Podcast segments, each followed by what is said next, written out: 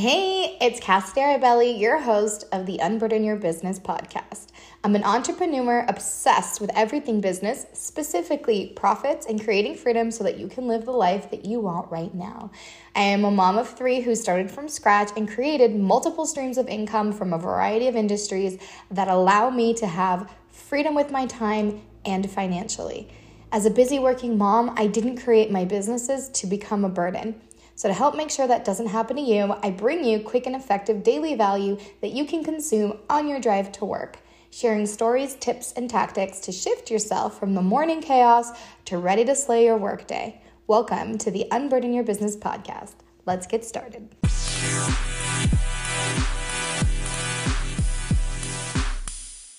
Today is going to be a fun activity that may give you some surprising results. Instead of giving you a long intro about it, I'm just going to dive right in because I promised as much little fluff as possible.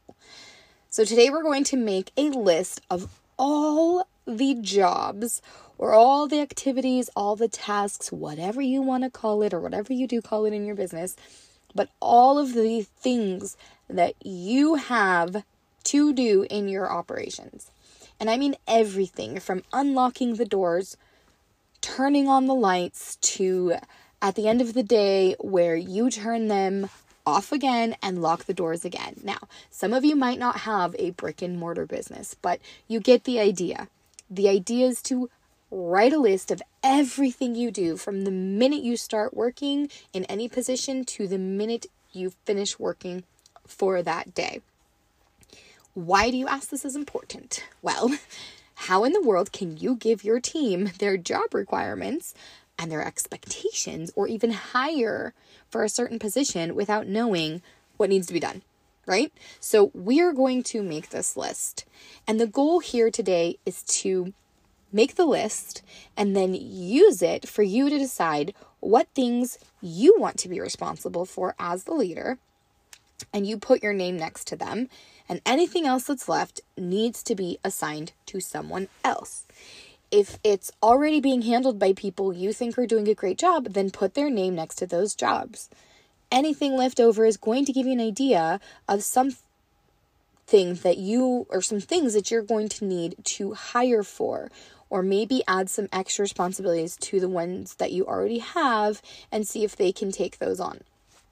Something I learned that I use frequently when assigning responsibilities to a team member is the idea of somebody being able to one, understand what the job responsibility is, what that activity is, and are they also someone who's going to want that responsibility?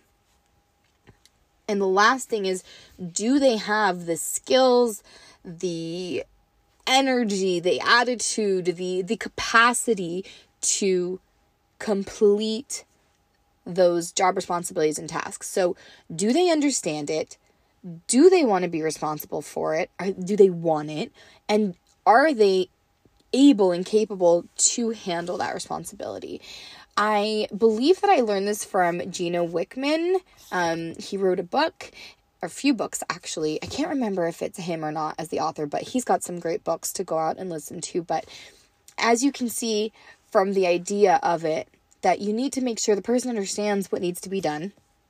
They understand that they're taking on this responsibility and they're motivated to complete it well, and that they are actually going to have the capacity to do it they have the skill and they have the tools to get it done.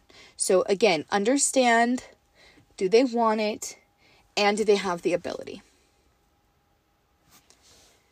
This is something you are going to have to determine. So, when you know it's also time to hire someone else, is when you feel like the amount of work that somebody is doing is more than 100% of what the individual is capable of doing well. So, for example, if all the job responsibilities are going to take somebody 120% of their effort, 120% of their time to get that job done, they're probably not going to be able to do a lot of those things well. And something is going to have to give. You are either going to have to delegate some of that and evaluate that extra 20%, or you're going to have to start making some hiring decisions. So I get this question asked often How do I know when it's time to hire my first employee or another employee? And that's the equation I kind of go to. I always tell them to first go back and analyze what everybody's doing because I'm a huge fan of doing less with more. Then, if you are working with bare bones and find it hindering to your growth, then it's time to find some help. However, here is an example of how I was able to grow a company twice as fast with less employees than I had ever had. Three words that are my favorite words in business. I want you to try to automate as many tasks and operation items you have as possible automate, automate, automate, automate, automate. With today's technology, there is so many options. The only issue that I find people have, and I've had it too, is you do have to learn some tech and some technology and some resources and some softwares and different things like that that can take some time up front. But I promise you, if there are things that can be automated and you can also take away the human error factor and the human mistakes that we can make and you can automate a lot of things that are taking your team time you it, it just would be amazing. It saves so much time and energy. I can't even tell you. I have automated things like text messages and emails and mailers and a lot of communication that I have with clients or updates that we can send them about what's going on. And they can be in better communication and in better control of what's going on in our business as well as us feeling that way. I've been able to eliminate two whole positions just due to automations. And the people that are in my company now love automations. Like we geek out on this stuff. We talk about like, okay, can this be automated? How can it be automated? And it's it's just really something that I just really love. The second thing or second word that is my absolute favorite because I don't want to do anything if I don't have to, especially if it's something I don't like to do, and that word is delegate. Just delegate find the people that are willing to take on the task and responsibility and just let them have at it. You can tweak it, you can train them, you can guide them, you can critique them, you can do what you need to do to mold them. But I promise you, the time that you're going to spend doing that is well worth you never having to do the thing again and them taking on some more responsibility.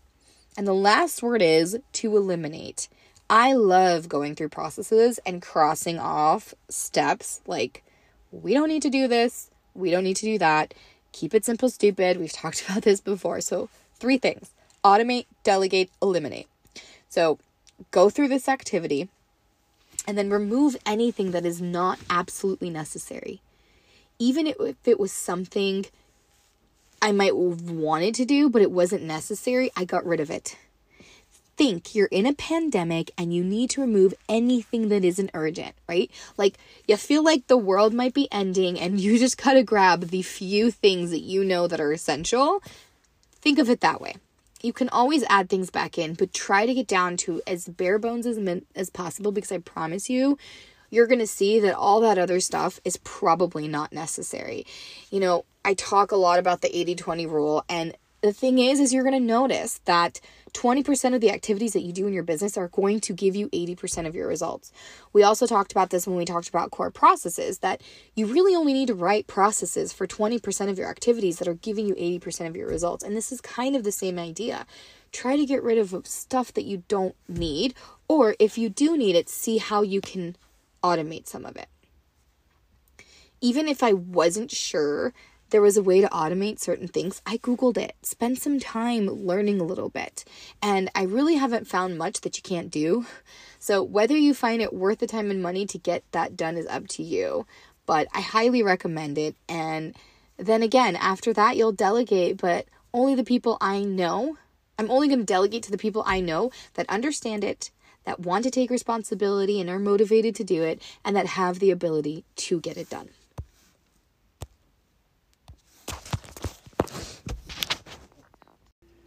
Are you totally digging these episodes? Well, I really hope that you are and that you find true value.